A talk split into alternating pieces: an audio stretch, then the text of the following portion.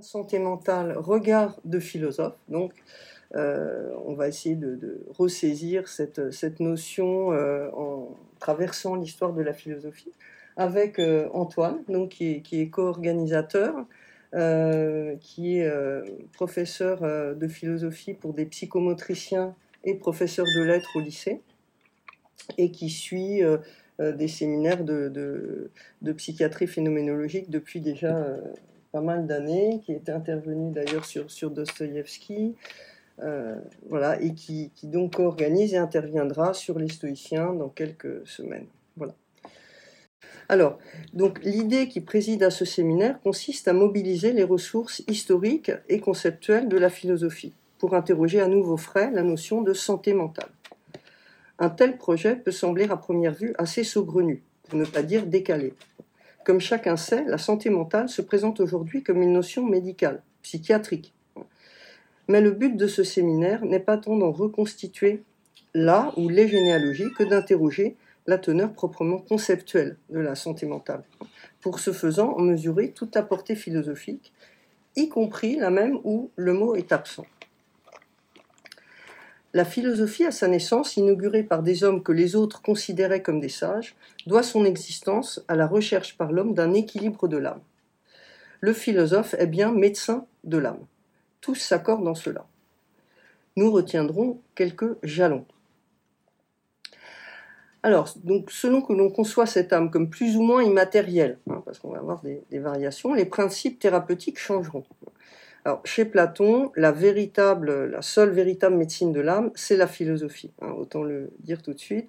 Ses pouvoirs sont cependant limités, il y a de l'incurable, c'est pourquoi la médecine préventive prime, c'est-à-dire la médecine préventive, c'est-à-dire une politique.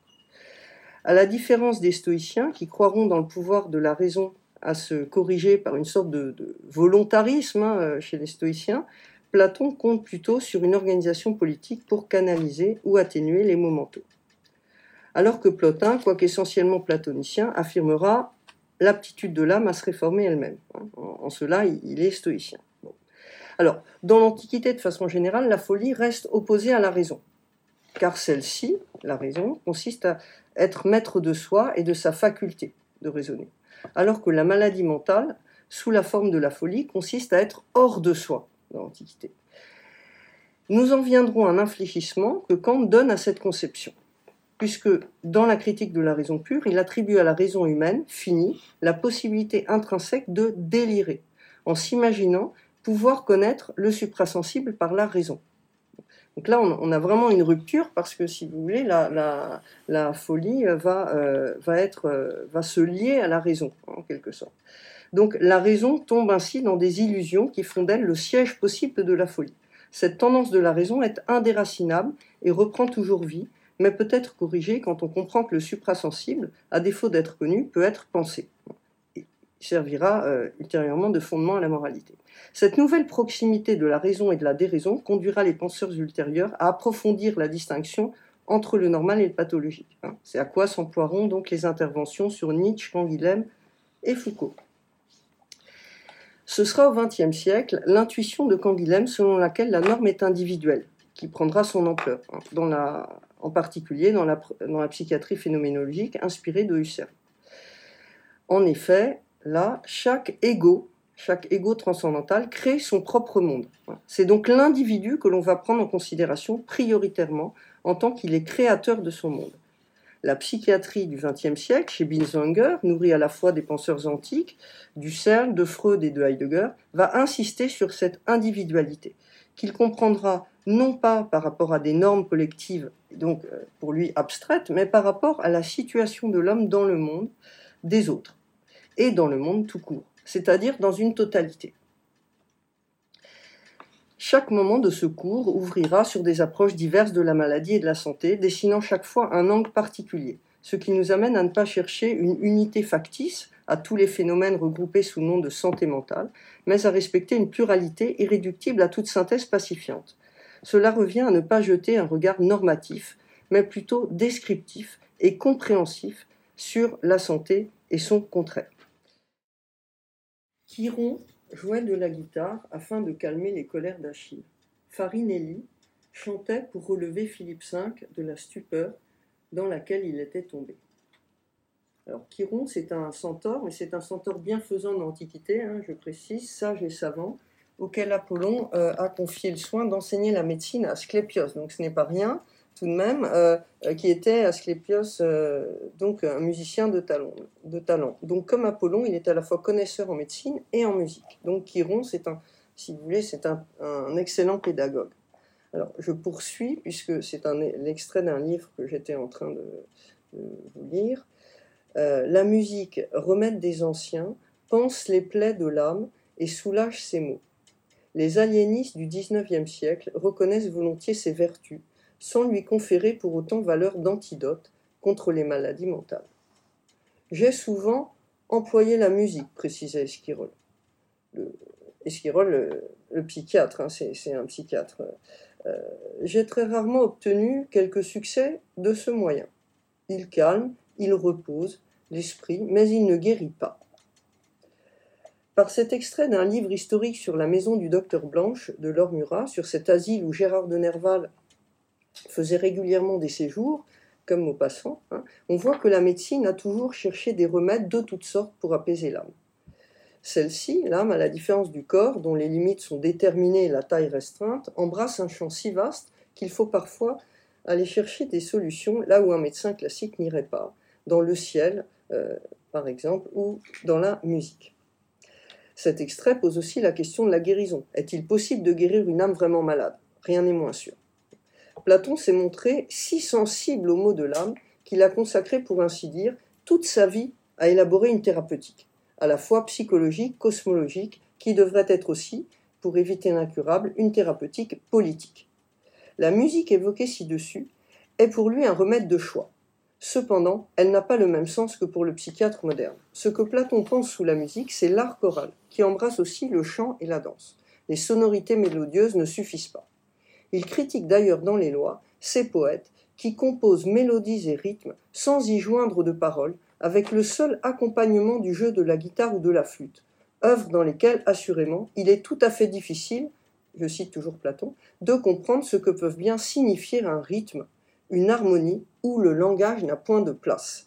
Donc, vous voyez que la musique purement, ça c'est un extrait des lois, livre 2, hein, 669D, donc la musique purement instrumentale est donc exclue par Platon. Hein. Elle est exclue par Platon parce qu'elle manque de sens. Hein. Pas question de faire de la musique sans parole. Voilà. Donc, le logos reste primordial, jusque dans le champ musical où il s'agit conjointement de danser. Bon. Alors, ce chemin est selon Platon le meilleur, on le verra, mais il faut qu'il soit emprunté tôt, ce chemin de la musique. En nous demandant quelle est la voie platonicienne pour remédier aux maux de l'âme, nous verrons en quoi la danse est, d'après le dernier Platon, dans les lois, donc, le meilleur rempart contre la déraison, en cherchant à voir, hein, à nous demander pourquoi il l'est. Qu'est-ce qui justifie cette efficacité de la danse dans l'éducation enfantine. Nous verrons dans un premier temps, alors je vais procéder de la manière suivante, dans un premier temps je vais voir ce qu'est la maladie de l'âme, hein, au plan psychologique, puis en quoi la prise en compte du monde dans un texte plus tardif, donc le Timée, exige un passage par le corps, pour comprendre enfin le bien fondé d'un traitement préventif par la danse.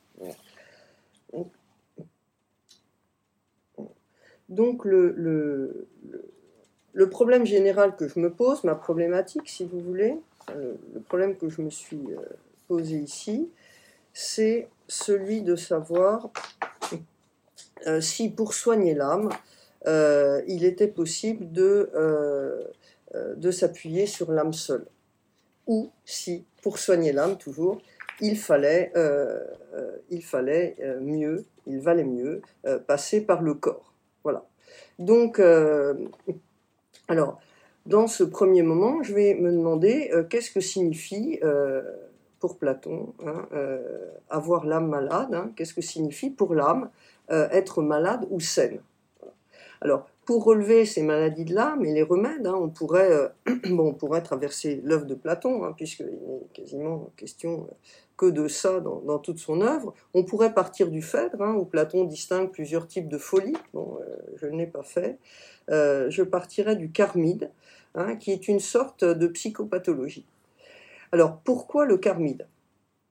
Alors, pour le motif suivant, à savoir que la sagesse qui est en question, donc c'est un texte qui porte sur la sagesse, c'est le sous-titre, sur la sagesse, hein, mais c'est pas la Sophia classique. Hein. La sagesse dont il est question, c'est la sophrosuné, voilà, qui a donné sophrologie donc, chez nous. Hein. Et alors, c'est vraiment un synonyme de santé mentale. Alors, pourquoi c'est un synonyme de santé mentale? Parce qu'elle désigne une sorte de bien-être associé à une capacité à vivre en harmonie avec le monde social.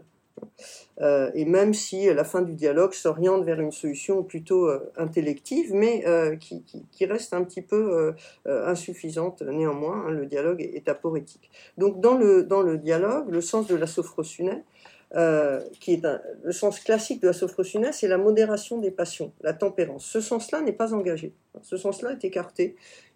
Il est peu mentionné par Platon, sinon pas du tout même, de telle sorte qu'on a vraiment un équivalent, hein, avec la sophrosuné, de la santé mentale au sens contemporain. Alors, on va voir que des significations de la sagesse proposées, hein, on va pouvoir extraire, non pas des maladies franches, mais plutôt des troubles, hein, qui se dessinent en creux. C'est-à-dire qu'en fait, si vous voulez, ce que je vais faire, c'est à partir du Charmide, qui dit, voilà, la sagesse c'est ça, je vais dégager de ces définitions de la sagesse ce que Platon ne dit pas, mais quelles sont les maladies sous-jacentes, en fait. Voilà quel est mon propos. Avant cela, avant de rentrer un petit peu dans ces sens de la maladie, je vais laisser Antoine vous lire un petit morceau du prologue du Charmide qui montre en quoi l'orientation est holistique, en quoi il est essentiel pour Platon que la médecine soit holistique, c'est-à-dire soit une médecine considérant un tout. On va voir quel sens cela a, donc je laisse la parole à Antoine pour lire ce passage. C'est Socrate qui parle. « Je t'entretiendrai d'autant plus librement de cette incantation et de sa nature que tu sais qui je suis. Je me demandais il y a un instant de quelle façon je pourrais te faire la démonstration de son pouvoir, car sa nature est telle, Charmide, qu'elle ne peut pas guérir la tête séparément. Il en va plutôt comme ce que tu as sans doute déjà entendu dire au bon médecin lorsqu'on va aller consulter pour une douleur aux yeux.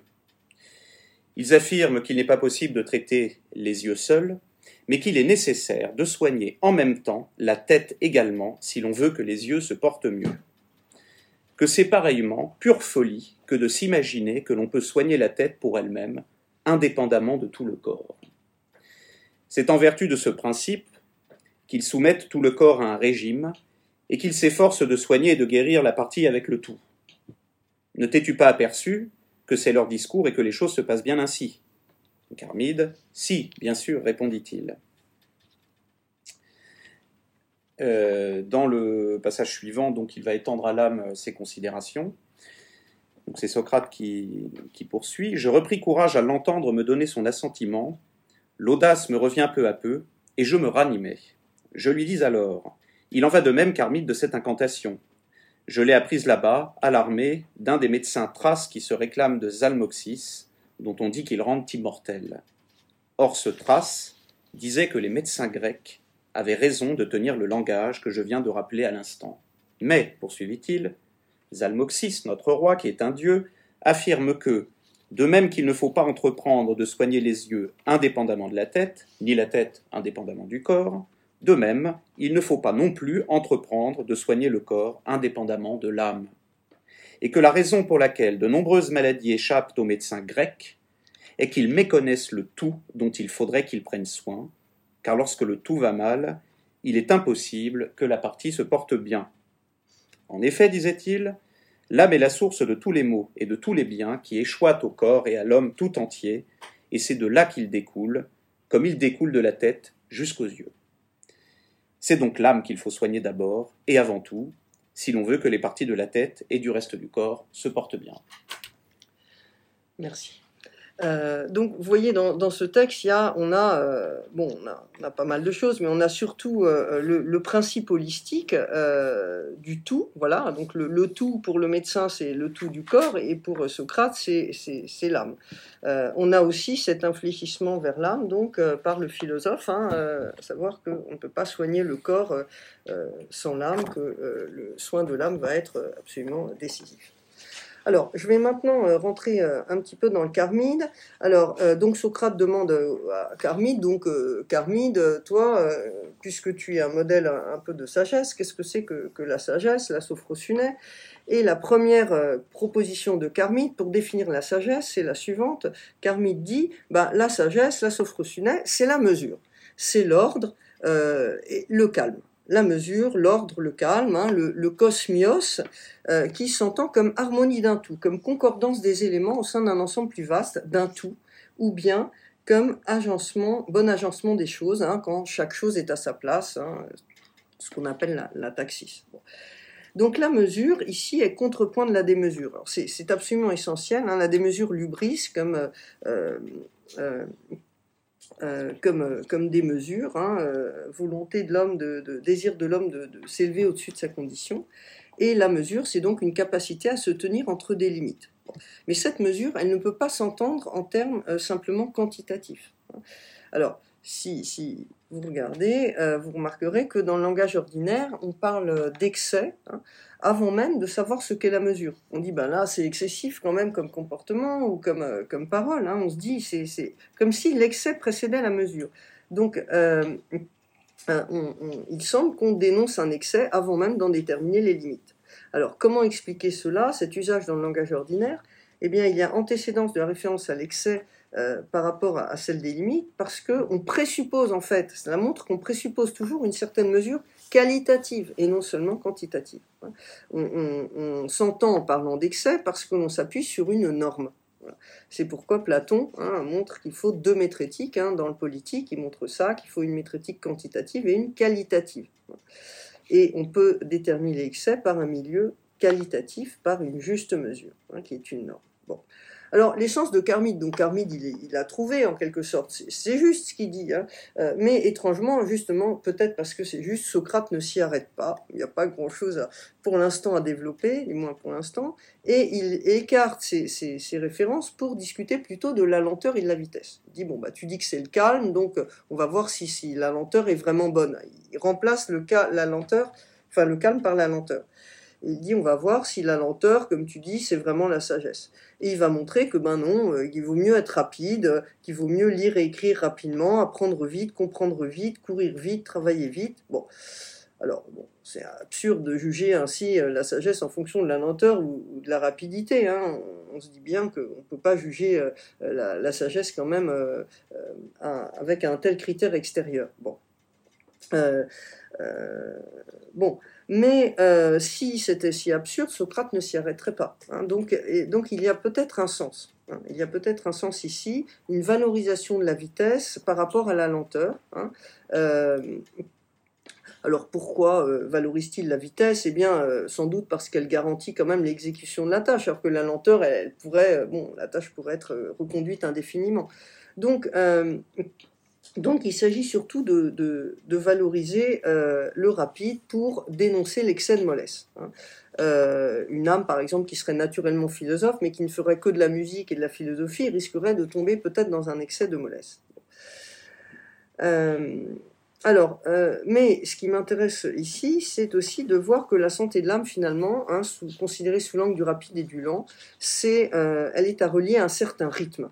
L'âme saine est vive et adopte un bon rythme, trouve la cadence adaptée à chaque activité. La santé ou la maladie de l'âme sont déterminées d'emblée comme des types de rapports au temps, mais aussi comme des accords avec le monde, hein, au sens où la vie sociale exige un certain entrain, hein, ne pourrait s'accommoder d'une mollesse généralisée. Donc les maladies de l'âme ici sont sous-jacentes, hein, seraient un excès dans la vivacité ou un excès dans la mollesse, parce qu'il s'agit de s'accorder au monde, mais pas non plus de manière trop frénétique. Bon. Alors, comment ne pas penser ici à un excès de mollesse ou de frénésie que l'on trouve dans la mélancolie ou la manie, ou ce trouble contemporain qu'on appelle maintenant la bipolarité. La manie, au sens moderne, est à la fois un désordre dans la dépense d'énergie, une agitation notable, mais elle engage aussi un rapport au temps. On a, par exemple, je vous donne une citation du manuel de psychiatrie de Henri Ey. Je cite, « Le maniaque donne l'impression d'une accélération de tous les processus psychiques. Association des idées, succession des représentations, mémoire. Il identifie la manie à une accélération, ici le psychiatre, du rythme de la pensée, ou tachypsychie. Pour la mélancolie, Henri Ey souligne qu'au trouble de l'humeur s'ajoute un ralentissement, lié à une inhibition. L'inhibition est une sorte de freinage ou de ralentissement des processus vitaux, écrit-il. Il constate que dans la mélancolie, il y a un double ralentissement, le ralentissement de l'idéation, la capacité cognitive, et un ralentissement de l'activité motrice. Enfin, si manie et mélancolie restent deux maladies distinctes, jusqu'au XIXe, les psychiatres voyaient parfois des alternances entre ces deux excès, jusqu'à ce que Kraepelin, un psychiatre, appellera la folie maniaco-dépressive. Dans ce cas, on a aussi une question de rythme dans l'alternance entre accélération et ralentissement. Donc, dans tous les cas, on a une arythmie fondamentale. Voilà. Alors, ces deux aspects de l'arythmie sont distingués dans l'Antiquité, mais on a toujours, vous voyez, chez Platon, là, des perturbations du rythme. Ce qui fait de la maladie mentale ou du trouble une pathologie du temps. Donc, avec ce premier sens de la sagesse, du trouble, on voit se profiler cette maladie mentale que l'on peut appeler, nous, arythmie, perturbation du rapport au temps. On va soit trop vite, soit trop lentement, sans parvenir à aller à la bonne vitesse au bon moment, à adopter un bon rythme. Donc on a un premier type de maladie de l'âme, dessinée en creux, cette démesure dans la vitesse ou la mollesse, le désordre, l'agitation, etc. Alors, on a un deuxième examen. Alors, il y a 6 définitions, mais je n'en considérerai que 2. La deuxième, c'est la pudeur, la honte et la pudeur. Charmide dit, la sagesse, c'est la honte et la pudeur. Socrate ne réfute pas cette définition, sauf au début par un contre-exemple, juste en disant, si un homme est vraiment dans le besoin, à ce moment-là, rester pudique et honteux n'est pas un signe de santé de l'âme. Un homme vraiment dans le besoin ne devrait pas avoir honte, faire preuve de trop de retenue, ou bien, alors là, du coup, ça voudrait dire qu'il est malade, au sens où il ferait preuve d'une retenue excessive. Mais si l'on écarte ce cas particulier de l'homme vraiment dans le besoin, le saint d'esprit est pudique, est capable de ressentir de la honte. On en déduit qu'un malade, l'homme impudent, se permettant tout en société, osant tout, sans éprouver de la gêne face au regard d'autrui. Alors là, on peut penser à Chéréphon. Au début du Charmide, il y a Chéréphon qui symbolise la folie, qui bondit sur Socrate, qui l'assaille, qui l'interroge de façon pressante, qui l'entraîne par la main. Et d'ailleurs, Platon dit que Chéréphon est un peu fou. Voilà. Alors ici, on a un trouble sous-jacent qui consiste à avoir un comportement inadéquat, qui manque de tenue sociale. Alors ça, on en a pléthore chez Platon. On a Socrate qui critiquait lors de sa condamnation ceux qui pleuraient, la critique par Platon d'Achille qui se couvrait le visage de suie, etc. On en a pas mal. Donc ici, sont critiqués tous les comportements qui consistent à agir de travers. La sagesse donc consiste à agir droitement, selon le respect que requiert le regard des autres. Alors, ici, ce qui est indiqué, c'est le sens donc de l'adaptation sociale. Le malade perturbé n'agit pas selon les us ordinaires. On le dit décalé, à côté de la plaque, gauche. Tous ces comportements maladroits, plus ou moins cohérents, signent un défaut de l'adaptation à ce tout qu'est la société. Alors, cette façon d'être décalé, c'est aussi ce que repère Binswanger, donc le psychiatre phénoménologue, lorsqu'il analyse les comportements, et qu'il qualifie de schizoïde, sans être proprement schizophrénique, quand il met en évidence ce phénomène qu'il repère et qu'il appelle la distorsion. Ça, c'est dans un texte qui s'appelle « Les 3 formes manquées de la présence humaine », et il relève ainsi le vocabulaire par lequel on qualifie quelqu'un de faussé ou de gauchis, de tordu. Il y a toute une série d'adjectifs, alors c'est très amusant, dans la littérature médicale allemande. Alors, je vous donne un petit florilège de ces... Alors, unilatéral, exagéré, extravagant, excentrique, manquant de naturel, fourvoyé, obtus, de travers, tordu, fermé, autistique, un traitement faux des impressions extérieures. Et en citant un autre psychiatre, Binbaum, il évoque la composition disproportionnée et disharmonieuse que présente le tableau général de la distorsion. Ce mouvement de torsion on l'a déjà chez Platon, puisqu'il correspond au symptôme de la folie, opposé au droit. Et c'est aussi celui qui est exploité par les psychiatres pour en rendre compte, hein, surtout Binswanger. Donc, ce qui me paraissait intéressant, c'est de voir que c'est la même image qui revient, hein, et donc par cette expression de torsion, de distorsion, l'homme sain et droit exprime par une image sensible ce qu'il saisit par son esprit comme signe de la folie. Hein, l'image qui lui est venue à l'esprit, c'est celle de torsion. Ce mouvement, la torsion, rend donc compte de la façon dont l'homme sain se représente la folie. Binswanger relève aussi l'adjectif gauchy, hein, indiquant une inversion droite-gauche. Cette image de la torsion elle-même, si je reviens à torsion, se retrouve dans différentes langues. Alors, il y a d'autres expressions qu'il relève chez les Allemands. Hein, il dit que, pour dire que quelqu'un ne va pas bien, on prend l'image de la vis tordue, Geldrecht en allemand, et de l'esprit de travers, Querkopf, en allemand, chez les Suédois du tordu et du dérangé aussi. Voilà, donc on a une proximité entre le tordu au sens physique, le gauchy au sens de maladroit, mais aussi parfois le faux. Hein. Voilà, donc il dit le substantif distorsion, alors en allemand, bon, je vais essayer en allemand, Verschrobenheit, qualifie aussi bien le mode d'être global d'un homme qu'un comportement déterminé global de cet homme. Donc c'est un mode d'être et un comportement. Donc en français, on emploie esprit de travers, par exemple aussi, on a des images comme ça. Hein, on a toujours l'image d'une sorte de déviation, ou peut-être d'une succession de déviations aussi qui ferait une torsion. Bon. Alors dans tous les cas, ce n'est pas le caractère de la pensée seule, hein, ou juste de telle ou telle action, hein, que qualifie cet adjectif tordu. C'est une caractéristique d'un homme dans son rapport général au monde. Hein. On ne peut pas rattacher le comportement inadapté à telle ou telle humeur, hein, plus ou moins gaie, ou à une affectivité aimée plus ou moins, ou à un tempérament, ni même à une personnalité. Hein. Et c'est pourquoi Binswanger montre qu'il faut rapporter cette distorsion à un certain type de présence, ou de ce qu'il appelle « être au monde ». Voilà, donc on a une sorte de parallèle, moi, qui me paraissait intéressant, en tout cas qui m'est venu à l'esprit, entre Platon et Binswanger, puisque les mots considérés par Platon sont similaires aux comportements qui sont mis en relief par Binswanger, qui ne sont pas des maladies avérées, mais légères, hein, des schizoïdies, comme on dit, mais parfois difficiles à distinguer des schizophrénies franches. Et dans le Charmide, on a un peu ça, on a des comportements qui ne sont...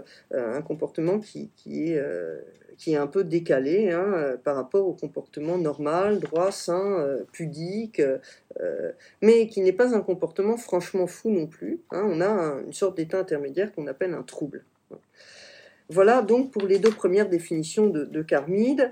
Je laisse les autres de côté. Hein. On a aussi, bon, très rapidement, s'occuper de son âme, faire le bien, par opposition à faire le mal, connaître ses propres limites, et puis, pour finir, connaître la science du bien et du mal. Bon.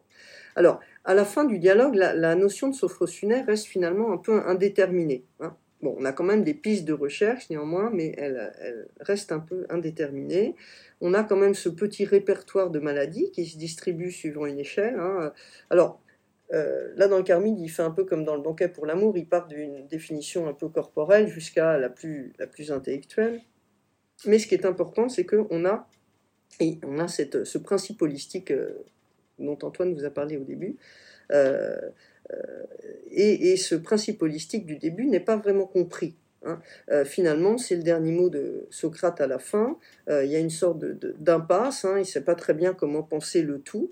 Alors, on peut lire cette aporie, cette impasse de plein de manières. Je ne vais pas rentrer dans des discussions d'interprétation qui n'ont qu'un intérêt limité. Mais moi, je voudrais dire ici qu'on peut peut-être se dire que ce qui manque, c'est le corps. Enfin, le monde, dès lors qu'on introduit le monde, ben, ce qui manque, c'est le corps. On peut pas, voilà, il va falloir introduire le corps pour vraiment considérer le tout, ce corps qui a été laissé à l'écart dans le Charmide, hein, où on a envisagé uniquement des voies liées à l'âme. D'où l'intérêt de compléter le Charmide par le Timée.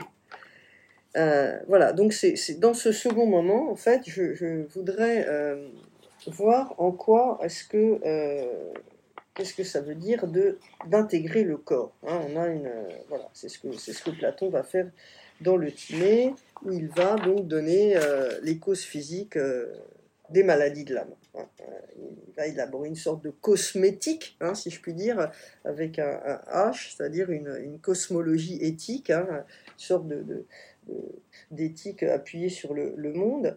Voilà. Donc il va falloir, dans le timé, considérer le corps, alors comme corps animé, bien sûr, et non comme pur corps matériel. Hein. Alors, on a deux Platons, donc. Hein. Vous voyez, on a un premier Platon qui fait reposer la médecine de l'âme sur l'âme, hein, en tant qu'instance distincte, séparée, indépendante du corps, et un second Platon, pour lequel, hein, donc c'est ce que disait Jean-Jacques au début, c'est qu'il y a il y a plusieurs lectures, et un second pour lequel la santé de l'âme exige que l'on considère celle-ci dans son union avec le corps. Dans le premier cas, l'âme doit être soignée en faisant en sorte que ce soit l'intellect qui dirige, c'est ce rôle qui lui revient. Dans le second cas, l'âme doit être considérée en tant qu'unie à un corps. Et elle se trouve donc où elle se trouve, dans ce corps où elle se trouve, puisqu'elle a une partie mortelle et elle est véhiculée par le corps. On l'oublie parfois, hein, elle est véhiculée par le corps. Donc alors que les premiers dialogues socratiques, vous voyez, par exemple l'Alcibiade identifie l'homme à son âme, hein, le corps dans le timé, qui est quand même, je ne vais pas dire le dernier mot, mais quand même un des derniers dialogues de Platon, donc ses dernières paroles, on pourrait dire, hein, je ne sais pas s'il y a toute la vérité là, non, sans doute pas, mais le corps est considéré comme aussi décisif que l'âme pour la santé de celle-ci. Voilà. Alors, bon, le timé, c'est un dialogue un peu complexe, hein, un peu long, un peu complexe, très atypique, mais c'est très amusant comme dialogue, parce que Platon, en fait, c'est une sorte de rêve où Platon imagine comment le monde s'est constitué au début. Voilà. Alors, comment les choses se sont placées, comment les corps se sont faits, comment les animaux, les plantes, etc. C'est vraiment très amusant, parce qu'il se permet, justement... il se permet peut-être des extravagances, hein, par le fait qu'il s'est dit que c'était une sorte de rêve, quelque chose d'un récit vraisemblable, mais peut-être pas vrai. Hein, voilà. Donc, c'est un dialogue très atypique et assez poétique, hein, finalement. Alors, on a un dialogue. Alors, je vous donne un petit aperçu quand même pour que vous ayez un petit aperçu rapide du Timée. Donc, le début, il se rattache à son texte politique, La République, parce que... pourquoi ? Parce que les cités qui ont une force d'âme, il va falloir qu'elles forment des individus sains. Et pour que les individus soient sains, il va falloir connaître l'ordre du cosmos sur lequel s'appuyer. Donc l'homme et le monde sont articulés l'un à l'autre, hein, en un cosmos total. Donc le monde est le macrocosme et l'homme le microcosme. Donc il y a une différence de taille entre les deux et un rapport d'enveloppement puisque le monde enveloppe l'homme. Donc le monde est premier, l'homme hérite de ce fait... parce qu'il est second, d'une parenté avec lui, parce qu'il a le même père, hein, le démiurge. Le démiurge a créé les deux. Il les a créés tous les deux en ayant le regard fixé sur le bien. Bon. Donc le monde est bien fait, car il est ordonné, il est beau, cosmios. Hein. Alors, cette parenté entre le monde et l'homme va expliquer, par exemple, je vous donne un exemple, la sphéricité de la tête. Bon. La sphère étant la figure du monde la plus parfaite. Hein. Nous avons la tête sphérique parce que les astres le sont. Voilà. Et pourquoi c'est la figure la plus parfaite ? Parce que tous les points sont égaux à l'intérieur du cercle, donc en fait c'est vraiment une figure parfaitement juste. Voilà. Donc l'homme hérite de cela, dans... sa tête est ronde du fait de la rotondité des astres. Il hérite aussi du macrocosme ce qui se passe dans sa tête, à savoir qu'il y a deux cercles, hein, qui tournent dans la partie immortelle de l'âme. Donc la partie immortelle, c'est celle qui se trouve dans sa tête, le cercle du même et le cercle de l'autre. Bon. Alors, et donc, les révolutions de notre esprit se reproduisent en petit, si vous voulez, les révolutions du cosmos. Bon. Donc l'âme la plus saine sera similaire dans ses actes et dans ses mouvements au monde, hein, dont le mouvement est circulaire uniforme, hein, parce que le monde lui-même aussi est en mouvement, il y a un mouvement circulaire uniforme. Bon, tout est en mouvement, hein, les astres aussi sont en mouvement, dans un mouvement circulaire et vers l'avant, voilà. Donc, voilà. Et donc l'homme va devoir s'harmoniser avec ce tout cosmique. L'homme est un tout dans un tout. Voilà. Et donc le Timée, en ce sens, va donner sa pleine extension au principe holistique du Charmide. On a un principe d'harmonie avec le monde qui se retrouvera chez Binswanger et dans toute la phénoménologie psychiatrique, hein, où il s'agit de considérer le malade comme un tout, mais aussi comme le tout d'un tout. Donc, en écrivant une cosmologie, Platon est obligé de réintroduire le corps. Il a une vision de la santé mentale, de ce fait, plus proche de la nôtre. Et le corps devient proche de ce qu'on appelle le corps propre, le corps vécu, celui qui est le sien, et par lequel on se rapporte au monde. Bon. Donc, si on veut réfléchir sur le rapport homme-monde, on ne peut plus écarter le corps. L'âme ne peut plus être seulement intellectuelle. Elle est aussi principe de vie corporelle. Donc, on a dans le Timée un texte antique, mais on a déjà des aspects qui seront proprement phénoménologiques. C'est-à-dire on a une conception du corps similaire à celle du corps propre, qui est aussi un corps dont l'orientation, j'y reviendrai, est pensée comme signifiante, avec un haut, un bas, un arrière, un avant, une droite, une gauche. Et tout ça est signifiant. Et on a aussi le rapport au monde comme tout, qui est déterminant comme pour la santé de l'âme. De même, Binswanger, lui, montrera qu'on ne peut pas réduire la maladie à une série de symptômes, mais qu'il faut considérer l'ensemble des rapports du malade au monde. Bon. Voilà pour cet aperçu du général du Timée. Bon. Donc, juste pour dire que voilà, les maladies de l'âme ne vont plus être exclusivement rapportées à l'âme pensante, mais comme dans le Charmide, mais expliquées en référence au corps. Alors, en référence au corps, j'ai abordé deux points. D'abord, l'incarnation, en quoi est-ce que l'incarnation est une perturbation. Et puis, j'aborderai un deuxième point, où je vais plus centrer sur ce qu'est la maladie elle-même, dans le Timée. Alors, tout d'abord, l'incarnation comme perturbation. Alors, lorsque l'âme entre dans le corps humain, qu'est-ce qui se passe ? Donc elle n'a pas l'habitude, d'habitude elle est dans le ciel, elle est immatérielle. Bon, alors, quand elle rentre dans le corps, naissent les sensations. Alors les sensations, elles vont mettre du désordre, elles vont complètement perturber la pensée, elles vont désaxer en fait les cercles du même et de l'autre. Alors à quel moment l'âme rentre dans le corps? Alors ça c'est une question. Pour les Grecs en général, l'âme rentre au moment de la naissance. C'est-à-dire au moment où le bébé naît, l'âme rentre. Mais pour Platon, c'est pas tout à fait comme ça. Il y a une sorte de montée en puissance. L'âme est déjà là, en quelque sorte, avant la naissance. Et c'est pour ça que Platon, d'ailleurs, va préconiser une éducation qui commence dès la gestation, et non pas juste à la naissance. Il faut commencer à éduquer le bébé dans le ventre de sa mère, de sa maman. Donc, bon, alors, je reviens à mon propos. Donc, l'âme, voilà, elle va rentrer dans le corps, elle va mettre du désordre, elle va désaxer les cercles du même et de l'autre. Le même, normalement, qui saisit... Alors, le cercle du même, c'est celui qui saisit l'intelligible, c'est celui qui saisit l'identique, ce qui ne change pas. Il va être complètement... il doit dominer, normalement, mais là, il ne va plus pouvoir. Et les sensations vont aussi perturber les cercles, les révolutions de l'autre. Bon. Donc, elles altèrent la rotondité des cercles. Et elles modifient aussi les proportions des différents cercles. Oui, parce que ce que je ne vous ai pas dit, c'est que le cercle de l'autre a été découpé. Il y a plusieurs cercles en fait de l'autre. C'est comme un système, comme notre système, si vous voulez, les orbites sur lesquelles circulent les planètes. C'est un petit peu ça le schéma. Ouais. Alors, donc, je vous cite le Timée. Qu'est-ce qui se passe quand les sensations naissent dans le corps? Les proportions, les distances entre les cercles de l'autre, elles les ont tordues de toutes les manières possibles, et les cercles, elles les ont brisés et déformés autant qu'elles le pouvaient. Fermez guillemets. Ainsi, du fait des sensations, les révolutions de l'âme perdent leur régularité et leur sens. Donc on retrouve, vous voyez, cette distorsion évoquée plus haut, mais cette fois-ci dans un sens physique. Il y a vraiment distorsion, il y a vraiment torsion et distorsion des cercles, des révolutions. Il y a à la déformation des cercles du même et de l'autre. Et donc c'est cette déformation qui est à l'origine des visions du monde déformé, voire inversé. Voire inversé, oui, parce que l'inversion est aussi une forme de maladie de l'âme qu'on retrouvera chez Platon dans de multiples endroits. Inverser le bien et le mal, prendre plaisir au mal ou déplaisir au bien, c'est inverser ce qui doit être, c'est inverser le bon ordre des choses. Bon. Alors, et quand il s'agit d'expliquer la torsion, Platon prend l'exemple d'un homme qui fait le poirier.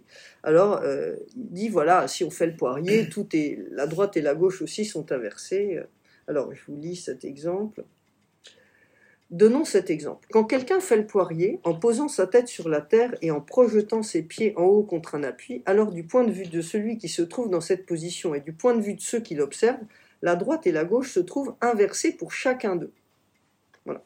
c'est dans le Timée 43. Alors, pour chacun d'eux. Hein. Alors, donc cet exemple me semble digne d'être relevé, pas seulement pour son comique, mais la version est inversée pour chacun des deux hommes, hein, si on considère l'un par rapport à l'autre, mais il y a quand même un sens normal hein, qui existe. Hein. La tête est en haut, faire le poirier, c'est se renverser, s'inverser par rapport à un ordre naturel, c'est-à-dire divin. Hein. Il y a quand même une organisation normale, hein. Il y a une verticalité, une organisation verticale du monde, pardon.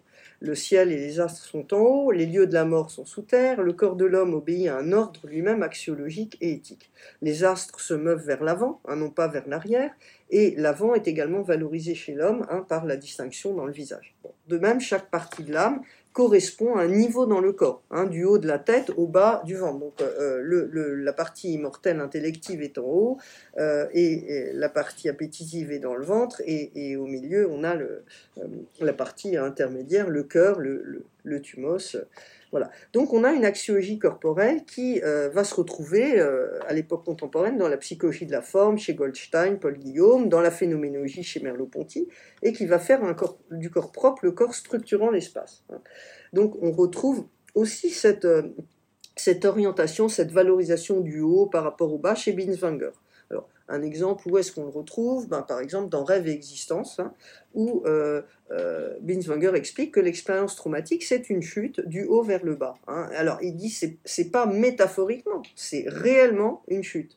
Alors, je vous lis le passage. « Lorsqu'au milieu d'un abandon ou d'une attente passionnée, soudainement, ce qui était attendu nous déçoit et que le monde devient d'un seul coup si autre que totalement déraciné, nous perdons pied en lui. » Par la suite, lorsque, ayant retrouvé un sol ferme, nous repensons à ce moment, nous disons que nous étions alors comme frappés par la foudre ou comme tombés des nues.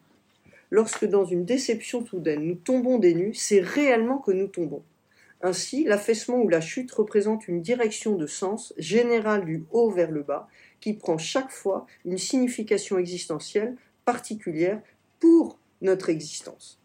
Ferme les guillemets. Vous voyez, il y a aussi une valorisation du haut hein, dans cette phénoménologie contemporaine. Alors, le foudroiement, on peut le retenir aussi, hein, parce que, souvenez-vous, dans les mythes, hein, on peut penser à tous les foudroiements infligés par Zeus, lors d'un acte de démesure, hein, d'hubris. On peut penser à Tantale, par exemple, qui a osé défier les dieux, ou à Asclepios qui a rendu les hommes immortels, et donc ça devient finalement catastrophique, parce qu'il y a beaucoup trop de monde sur Terre, ça crée tout un tas de choses un peu bizarres, et donc on a des images, hein, le foudroiement, mais ce que montre Binswanger, c'est que ces images, ces usages du langage découlent de la façon dont nous expérimentons une déception, c'est-à-dire comme chute physique. Hein. Alors, donc, en revenant, si je reviens ici à Platon, pour l'incarnation hein, qui nous retient, on a donc cette verticalité qui est déjà présente dans le phénomène de l'incarnation. L'âme tombe dans le corps et cette chute dégénère le désordre initial. Hein. Le premier mal lors de l'incarnation, c'est cela, c'est cette chute et ce désordre hein, qui fait que les révolutions ne sont plus en ordre. Bon. Alors, qu'est-ce qu'on en déduit de cela que la maladie de l'âme, comme désordre, est première. D'accord ? La perturbation est consubstantielle à l'homme. Elle est produite par sa naissance. Hein, et c'est pour ça que tout nouveau-né, c'est une sorte de fou. Hein. L'incarnation, entrée d'un principe intelligible dans un corps qu'elle va animer, c'est pour l'homme voir sa vision initiale, intellective, faussée, troublée par les sensations. Donc, dans tout commencement de vie humaine, l'intellect, entravé par les sensations, hein, fait que le trouble, c'est l'état normal, en fait. Hein. L'âme se localise dans un corps, en ce sens des sens unifient, mais de ce fait, parce qu'elle se rattache à un corps, elle se divise. Bon. Donc, ce désordre initial, d'ailleurs, rappelle celui de ce qui est au départ, d'une sorte de réceptacle hein, entre le sensible et l'intelligible, hein, que Platon appelle la chora, qui a au départ des mouvements désorganisés. Bon, je ne vais pas rentrer dans tous les détails, là, parce que c'est un petit peu complexe, mais c'est ce désordre initial enfantin qui justifiera les prescriptions que nous verrons plus loin dans les lois. Donc on a un premier type de trouble hein, qui est naturel à l'homme naissant, et si l'enfant ne retrouve pas d'ordre, reste malade, hein, ce que nous retrouvons plus tard, ce sont ensuite d'autres maux, l'ignorance, la folie, des excès, hein, que je vais aborder maintenant. Alors, donc on a des maladies de l'âme qui sont ignorance, folie. Tout ce qui affecte l'âme négativement, c'est la déraison. Pour Platon, anoia, et cette déraison, elle se distingue en ignorance et folie. Donc amatia, ignorance et folie, lamania. Donc on a deux maladies en une qui ont une même cause, la déraison, mais qui se séparent, qui sont à distinguer. Mais qui ont quand même une sororité. Donc l'ignorance, c'est ce que vous disait Jean-Jacques tout à l'heure, c'est ce que Socrate dénonce constamment, c'est l'illusion de savoir, c'est un écart entre ce que l'on sait vraiment et ce que l'on croit savoir. C'est un manque de conscience de ce que l'on sait, ou un refus de regarder ce que l'on ne sait pas. C'est une maladie de l'âme, mais qui n'est pas une folie. Donc c'est aller indépendante de la folie, mais c'est un déraisonnement quand même, c'est une absence de pensée ou un manque d'intelligence, voilà, un refus de raisonner, une paresse de raisonner. Donc on a un dysfonctionnement du nous, de la partie divine. L'intellect n'est pas assez convoqué, pas assez dynamique, pas assez actif, donc pour le rectifier il faudra une autre pensée, une pensée interrogative. Bon. Alors, je laisse de côté les multiples références dans la pensée platonicienne aux excès, à la démesure, au désordre, à l'inadaptation, l'ensemble des dialogues, ça serait beaucoup trop long et ça pourrait faire l'objet d'un travail en soi. Mais ce que je vais retenir, c'est dans le Timée, ce que Platon relève comme étant central dans les troubles de l'âme, ce sont les excès des plaisirs et douleurs. On doit poser que les plaisirs et les douleurs qui présentent de l'excès doivent être considérés comme les maladies les plus graves pour l'âme. Alors ça, c'est vers la fin du Timée. Donc on a un propos qui est là très résonnant avec la manie au sens contemporain. Le maniaque, il est toujours excité par une joie débordante, et le mélancolique, il est toujours d'humeur sombre. Poursuivons ce passage du Timée. Car, joyeux à l'extrême, ou au contraire accablé par la douleur, celui qui s'empresse hors de propos de rechercher ceci ou de fuir cela, celui-là ne parvient plus à rien voir ou à rien entendre correctement. C'est un forcené, et dès lors, il n'est plus en mesure de faire usage de sa faculté de raisonnement. Alors, on a là un lien décisif entre l'extrême dans la joie ou la tristesse et l'empressement ou le ralentissement. Vous voyez, celui qui s'empresse hors de propos. Alors, peut-être faut-il rattacher la joie extrême au fait de rechercher ardemment et la mélancolie au fait de fuir. On a dans cette phrase plusieurs éléments liés au temps qui seront largement exploités par la phénoménologie psychiatrique. Alors, donc il y a ce rapport au temps que l'on retrouve. On voit bien qu'il y a une capacité des affects à interagir avec notre rapport au temps, notre empressement ou au contraire notre nonchalance à agir qui peut conduire à ne pas agir du tout. Alors on peut penser par exemple pour la nonchalance à Oblomov de Gontcharov. Alors Oblomov, c'est un roman où il y avait une magnifique représentation théâtrale. Donc Oblomov de Gontcharov, donc c'est un homme qui n'agit que de façon très minimale, qui ne bouge pas trop de chez lui, etc. On a un exemple dans je résiste pas au plaisir de vous lire Un barbare en Asie de Michaud, un petit passage. On n'a pas été frappé de la lenteur, on n'a pas été assez frappé de la lenteur de l'esprit indien. Il est essentiellement lent, tenu en main. Vous vous souvenez peut-être de ce passage. L'Indien ne court jamais, ni dans la rue, ni sa pensée dans son cerveau. Il marche, il enchaîne. L'Indien ne brûle pas les étapes. Il ne sort pas du rang. À son antipode est le spasme.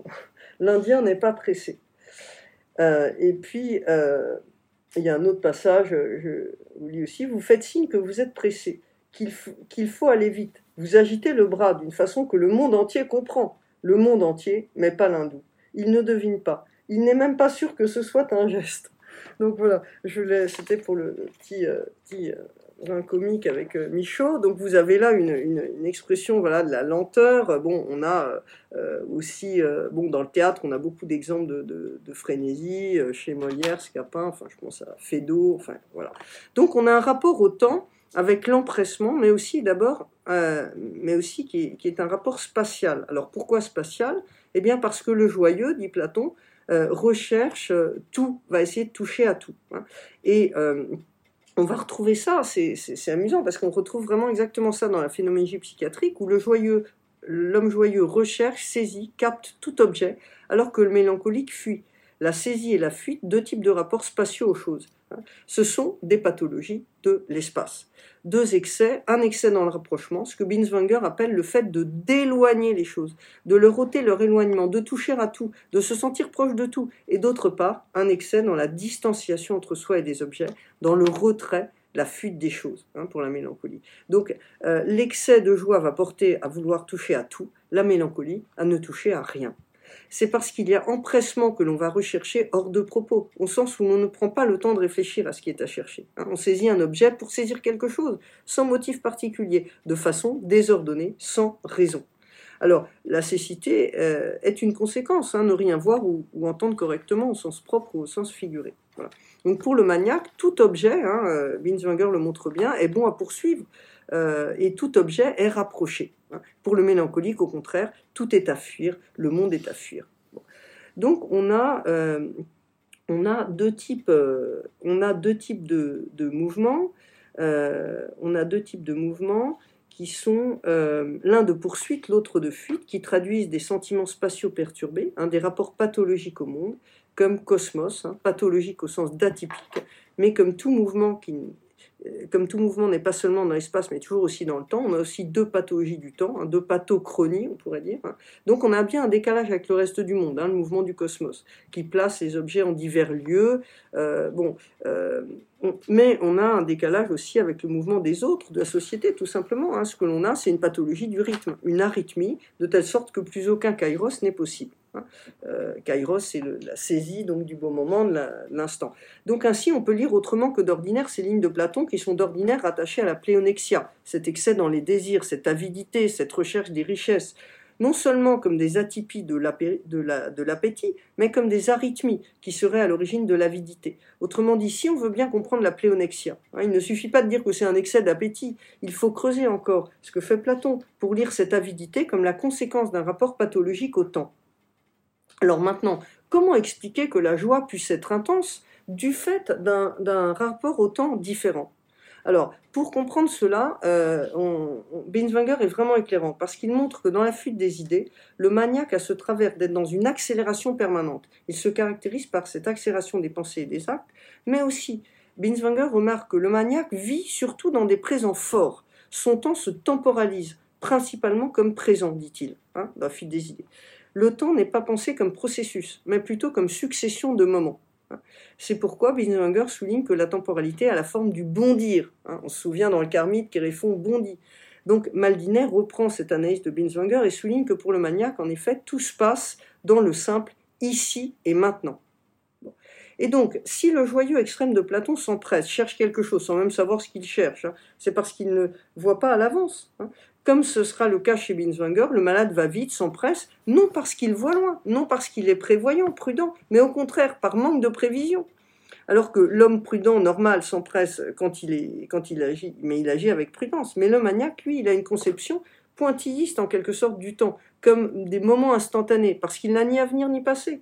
Et donc, c'est cette forte concentration sur le présent qui peut nous permettre de comprendre qu'il y a excès d'intensité. C'est-à-dire que si le passé et l'avenir sont absents, toute l'intensité émotive du vécu vient se concentrer sur le présent au lieu de se partager, de se répartir, de se distribuer entre plusieurs dimensions du temps et par conséquent va devenir plus forte. Ainsi, on comprend une relation de cause à effet entre une pathologie du temps et une intensification des sentiments. Et donc, à la différence de ce qui s'était passé dans le Charmide, pour conclure cette deuxième partie, on ne va pas soigner dans le timé par des discours, des incantations, du moins pas seulement, on va devoir aussi passer par le corps. Il faut relier les excès dans la joie et dans la tristesse, ce déséquilibre des affects, à une cause sous-jacente, engageant le corps, sa disharmonie avec l'âme. Et c'est donc cette disharmonie qu'il va falloir corriger. Voilà. Alors, donc, je passe là à mon troisième moment, où il s'agit de voir qu'est-ce qui va équilibrer ce vivant qu'est l'homme, quel remède on va pouvoir apporter, comment corriger, est-ce qu'il y a des solutions, lesquelles, quel est vraiment le nœud, on va dire, de la maladie mentale. Alors, donc, quand il s'agit de chercher des remèdes, Platon... il se dit que c'est pas la peine de regarder les petites choses, les petites causes, les humeurs, le sang, les petites choses. Il faut Il ne faut pas être attentif aux petites causes physiques, mais il faut être attentif plutôt aux grandes causes, les causes les plus manifestes, les plus visibles, et celles qu'on ne regarde pas et qu'on ne voit pas. De ces équilibres, dit-il, nous ne distinguons et ne prenons en considération que les moins importants, c'est-à-dire en général les équilibres des humeurs, etc. Les principaux, les plus importants, nous n'en avons pas idée.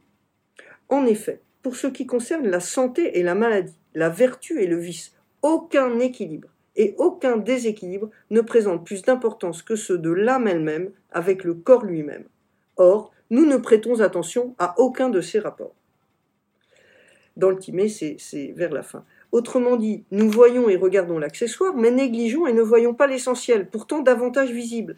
Pour savoir quel remède adopter, il faut bien cerner le mal. Bon, donc si ce déséquilibre, qui se traduit par des excès de joie et de tristesse, est sous-tendu par un décalage entre l'âme et le corps, c'est cette discordance qu'il s'agit de préciser, cette disproportion, dit Platon, entre l'âme et le corps.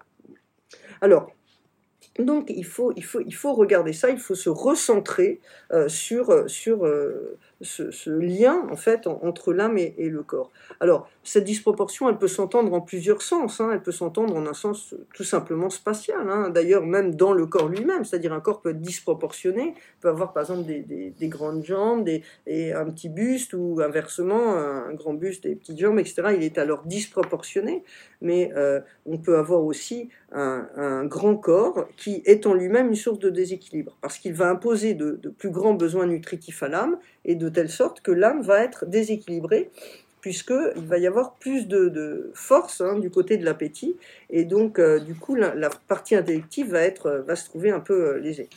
Donc on a aussi un sens temporel de la disproportion. Si l'âme est trop rapide, au sens de trop pressée, elle va agir de façon désordonnée. Donc on a une sorte de boulimie d'agitation, on a un décalage entre l'âme et le corps, qui est soit spatial, si le corps est grand, soit temporel, si l'âme est empressée. Alors dans le premier cas, c'est bien le corps comme tel qui est cause du déséquilibre, par sa taille, donc il peut intervenir comme tel, et dans le second cas, si l'âme est empressée.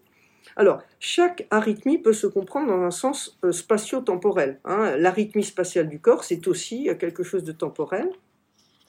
La nutrition obéit aussi à un rythme, par exemple dans le Gorgias, il dit en fait si l'appétit est trop important, on a une sorte d'animal, un oiseau qui par exemple mange et fiente en même temps, ce qui illustre une sorte de nutrition continue. Si l'appétit est continu, à ce moment-là on a une arythmie temporelle. Bon. L'équilibre exige déjà une bonne prise dans la nourriture. Donc, et l'arythmie temporelle de l'âme, elle peut s'entendre aussi en un sens spatial. Donc on a dans les deux cas une arythmie qu'on pourrait dire spatio-temporelle. Alors, je souligne là à propos du rythme que cette notion de rythme est d'ordre temporel, bon, pour nous. Mais le sens originaire du rythmos, c'est un sens spatial. Benveniste montre que c'est Platon qui a infléchi justement cette notion de rythmos vers le temporel, car il va lier le rythme à la musique. Mais au départ, le rythme, c'est quelque chose de spatial. Chez les atomistes, bon, il a un sens spatial. Alors, donc, on a ici une arythmie qu'on peut interpréter comme spatio-temporelle. On a une pathologie, la pathologie du rapprochement, par exemple, dans la manie, semble témoigner d'un contact rapproché avec le monde, mais en fait, c'est une apparence de synergie avec le monde. En réalité, elle atteste plutôt une perte de profondeur avec le monde, de telle sorte que le proche et le lointain ne sont plus distingués. Donc, voilà, donc ce qui est à traiter, c'est ça, c'est une disproportion entre l'âme et le corps qui est à entendre soit en un sens temporel, soit en un sens spatial. Bon. Alors, le remède, il n'y en a qu'un, c'est ne jamais mouvoir l'âme sans le corps, ni le corps sans l'âme. C'est pourquoi le remède passera par le mouvement. Ce remède est expliqué dans les lois, donc dans le dernier texte de Platon, les lois. Donc on a besoin ici du relais des lois, dont le point de vue énoncé dans le prologue est assez politique. Et alors qu'est-ce qu'on va avoir comme thérapeutique? On va avoir une thérapeutique du mouvement. Alors, premièrement, il faut s'appuyer sur le mouvement. Alors, comment? Il faut faire de la gymnastique, parce qu'il faut équilibrer, ça c'est assez connu, la musique et la gymnastique chez Platon.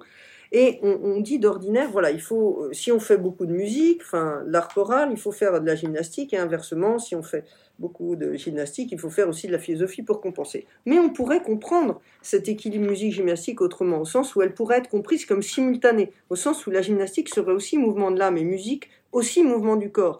Bah, en effet, l'âme étant incarnée, étant elle-même habitée par des mouvements, dans chacune de ses parties, quand le corps exécute des mouvements gymniques, l'âme incarnée, véhiculée par le corps, accomplit les tracés de ces mouvements. Elle est donc influencée en retour par les mouvements effectués. Donc c'est elle qui meut le corps, hein, mais elle est mue en retour, hein, là, une partie mortelle. Hein. Autrement dit, elle s'auto-forme, si vous voulez, mais...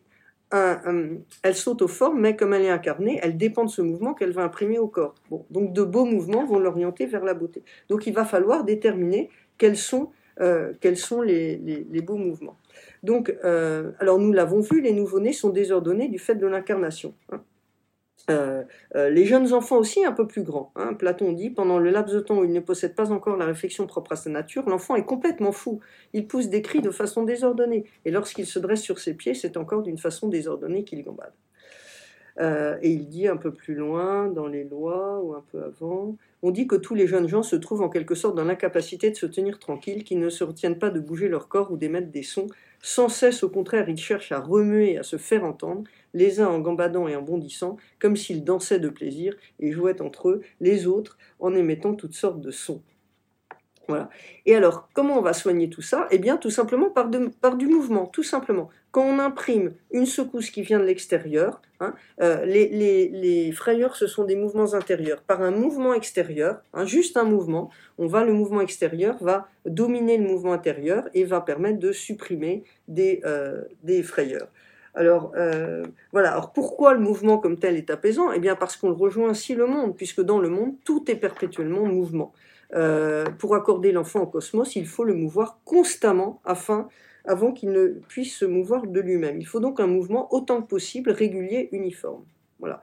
Et alors je vous lis le remède, ce remède du mouvement. Prenons donc ceci comme principe du traitement à la fois du corps et de l'âme des tout-petits dans les deux cas suivants, à savoir qu'il est avantageux pour tous et tout particulièrement pour les tout-petits de n'interrompre l'alimentation et le mouvement, ni de nuit ni de jour, et de vivre, si la chose est possible, comme si on se trouvait sur un bateau. Fermez guillemets. Alors pourquoi sur un bateau? Eh bien parce que il va falloir privilégier ce mouvement qu'est le balancement. Alors pourquoi le mouvement du balancement? Ben, tout simplement, un mouvement, c'est déjà une expérience de l'altérité. Un mouvement, on se déplace, hein, on expérimente un ailleurs, un autre que la place où on est. Et les balancements, pourquoi les balancements? Eh bien on pourrait dire que les balancements contiennent une sorte de rythme minimal ou de rythme nu. Hein, le rythme introduit l'ordre, il caractérise l'humain. Les dieux nous ont donné le rythme justement pour corriger le désordre. L'enfant est désordonné, mais les dieux lui ont donné aussi le rythme. Hein. Le rythme, c'est l'ordre du mouvement, si vous voulez. Alors, le balancement, on pourrait dire aussi que c'est une sorte de courbe, hein, c'est un morceau de cercle. Et on pourrait dire aussi qu'il ouvre, le balancement, l'espace. Hein, il apprend à distinguer le haut, le bas, la droite, la gauche, l'avant, l'arrière. Donc, il structure l'espace pour l'enfant. Bon. Alors, je signale au passage très rapidement que ce mouvement pendulaire, ce mouvement balancier, hein, sera repris par un psychiatre, Erwin Strauss, hein, un psychiatre phénoménologue, comme le mouvement expressif du rapport de l'homme au monde, hein, qui est aussi déjà le balancement présent dans la marche, etc. Et celui qui va le mieux nous aider à prendre place dans le monde, hein, au sens où il s'agit tout le temps de s'équilibrer dans le monde. Donc vous voyez, le mouvement, il a une double fonction, il va calmer les agitations de l'enfant, mais aussi lui donner une expérience de direction spatiale ordonnée. Hein, il va ramener l'enfant du désordre à l'ordre, mais sans avoir pour autant de fonction proprement pédagogique comme va l'avoir la danse. Parce que si vous voulez, le mouvement c'est l'éducation de la première enfance, mais il va falloir aller un petit peu plus loin, et c'est la danse, c'est la danse qui, opposée à la transe, hein, parce que Platon critique la transe, si vous voulez, on pourrait dire, je ne sais pas, par exemple, si on voulait trouver un équivalent, Platon serait opposé à la techno, hein, à notre époque. Donc on a un rôle décisif, hein, dans la danse, parce qu'elle peut être considérée comme la seule pratique capable de prévenir tout risque de dérive mentale. C'est-à-dire que si vraiment, je pense que pour Platon, si tous les enfants étaient vraiment bien bercés, c'est-à-dire presque en continu durant leur jeune enfance, et ensuite apprenaient à danser, je pense qu'il y aurait sans doute peut-être, alors pas plus, mais presque plus de folie ou de maladie de l'âme. Alors, toutes les danses, je l'ai dit, ne sont pas bonnes. Les mouvements tournants des corribantes nous font sortir de nous-mêmes, verser dans la mania, donc là, ça ne va pas. Mais c'est la danse réglée. C'est un art de la totalité. Alors, en quoi est-ce qu'elle va permettre vraiment un accord entre l'âme et le corps? Bon, alors... je passe un petit peu. Je voulais vous parler de la fonction de l'art en général parce que il y a une fonction de l'art en général chez Platon, mais je passe un petit peu. Il y a une pensée de l'art en fonction de l'éducation chez Platon, où Platon critique l'art, mais bon, la danse, elle échappe à ça. La danse, elle a un statut emblématique, c'est-à-dire que c'est une éducation qui redresse, mais qui surtout va permettre aux enfants elle transmet des valeurs. Parce qu'en fait, elle s'exerce à un moment, à un âge où les enfants ne sont pas encore capables de se déterminer par la seule raison. Et donc, elle va transmettre des valeurs par la médiation du corps, en rectifiant la sensibilité au moyen d'une habituation. Il s'agit d'apprendre à placer convenablement ses émotions, ses affects. Et donc, toute la théorie de l'art de Platon est solidaire d'une théorie de l'éducation par les affects. Mais la danse va former les affects à partir d'une inscription dans le corps. On ne va pas juste tenir des discours. Ouais, des discours aux enfants. Alors... Donc il faut, avant que l'enfant apprenne à lire et à écrire, c'est-à-dire avant l'éveil de la raison, quand le rapport au monde de l'enfant passe par les sentiments de plaisir et de peine, il faut que la pratique de la danse, si la danse est belle, bien sûr, lui procure du plaisir, ça va lui permettre de s'initier à la beauté, et ensuite, quand il aura la raison pourra apprécier, prendre du plaisir au bien, reconnaîtra le bien et le mal et aura déjà appris, avant même de savoir raisonner, avant même de savoir lire et écrire, à aimer le bien et repousser le mal. Il faut former donc le bon goût de l'enfant, de faire en sorte qu'il prenne plaisir aux belles danses et qu'il éprouve de la peine face aux danses laides.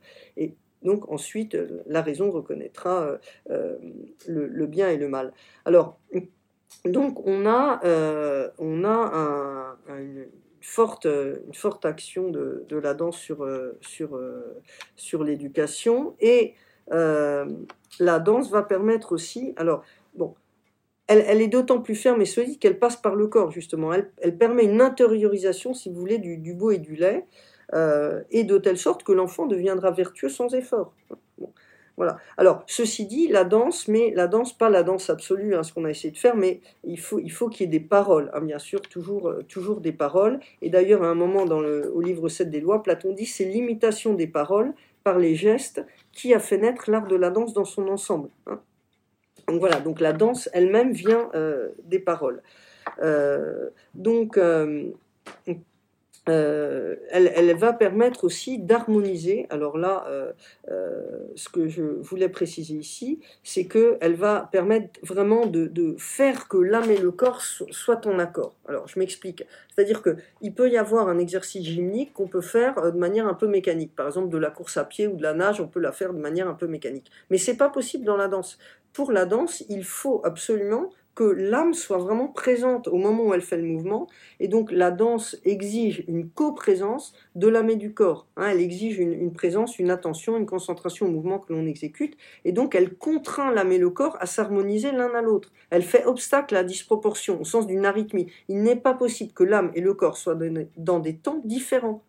Lors du mouvement dansé, il faut que l'âme soit dans son corps, qu'elle pense au tout de son corps lors de ses mouvements, et que l'un et l'autre, âme et corps, suivent le même rythme. Donc en ce sens, elle prévient toute disproportion spatio-temporelle entre le corps et l'âme. Voilà. Donc on comprend pourquoi la danse est particulièrement éducative. Alors je vais terminer par une dernière remarque avant de conclure. Cette danse, elle a été étudiée en particulier par un psychiatre phénoménologue qui s'appelle Erwin Strauss, dans un texte qui s'appelle « Les formes du spatial », et il a essayé de voir qu'est-ce qui était particulier à la danse. Et il a porté son attention sur le fait que, déjà, le centre de gravité en fait, se déplace du visage vers le buste, le haut du corps, le visage n'a plus son privilège, hein, et il compare la marche et la danse. Et il dit finalement dans la marche, le buste ne bouge pas, alors que dans la danse, ce qui va changer, c'est que le buste, pas seulement les jambes, mais tout le buste et les bras, les membres du haut, vont être en mouvement. Et donc, qu'est-ce que ça veut dire? Ça veut dire que la danse, par rapport à la marche, va déployer, va ouvrir l'espace. Hein. Et on pourrait dire que la musique, elle aussi, elle prolonge cette ouverture de l'espace, puisque la danse appelle la musique, et que la musique va emplir le volume. Donc c'est une façon pour l'homme de rejoindre le monde, hein, cette ouverture, cet élargissement. Voilà. Alors, en conclusion, je dirais qu'on a donc une fonction préventive de la danse comme antidote à la folie, ou plutôt comme moyen de prévenir la folie. Elle a une fonction éthique parce qu'en éduquant les affects, elle prédispose l'enfant au bien. Et c'est un art emblématique, en ce qu'elle associe le chant, donc des paroles signifiantes, aux mouvements du corps animés, qui sont donc aussi des mouvements de l'âme incarnée, cela dans un espace ouvert et élargi, par le déploiement de la musique. Donc en ceci, elle apprend l'enfant à se rapporter à l'espace et au temps de façon adéquate, grâce à l'apprentissage du rythme. Donc elle a en ce sens un caractère emblématique, on pourrait dire que c'est un art holistique, ou un art du temps, si vous voulez. Et donc, voilà, et on rejoint l'holisme, puisque ce qu'il faut retenir de cette pensée du dernier Platon, hein, c'est que toutes les approches, hein, malgré certaines différences, se réfèrent à l'unité d'une totalité, hein, ce que Platon appelle parfois aussi le divin. Le tout peut être compris à différents niveaux, hein, c'est le tout d'un corps, mais c'est aussi le tout de l'homme en tant que vivant, c'est l'union de l'âme et du corps, ou l'unité de la cité, l'unité du cosmos, mais à chaque fois, toute la pensée de Platon s'efforce de mettre en évidence l'existence d'un ordonnancement au sein d'une unité qui n'est pas réifiable, hein, et dont la santé mentale est un aspect. Donc il s'agit pour l'homme de se penser non comme partie isolée, mais comme participant à cette unité, hein, en dépit de son caractère composé.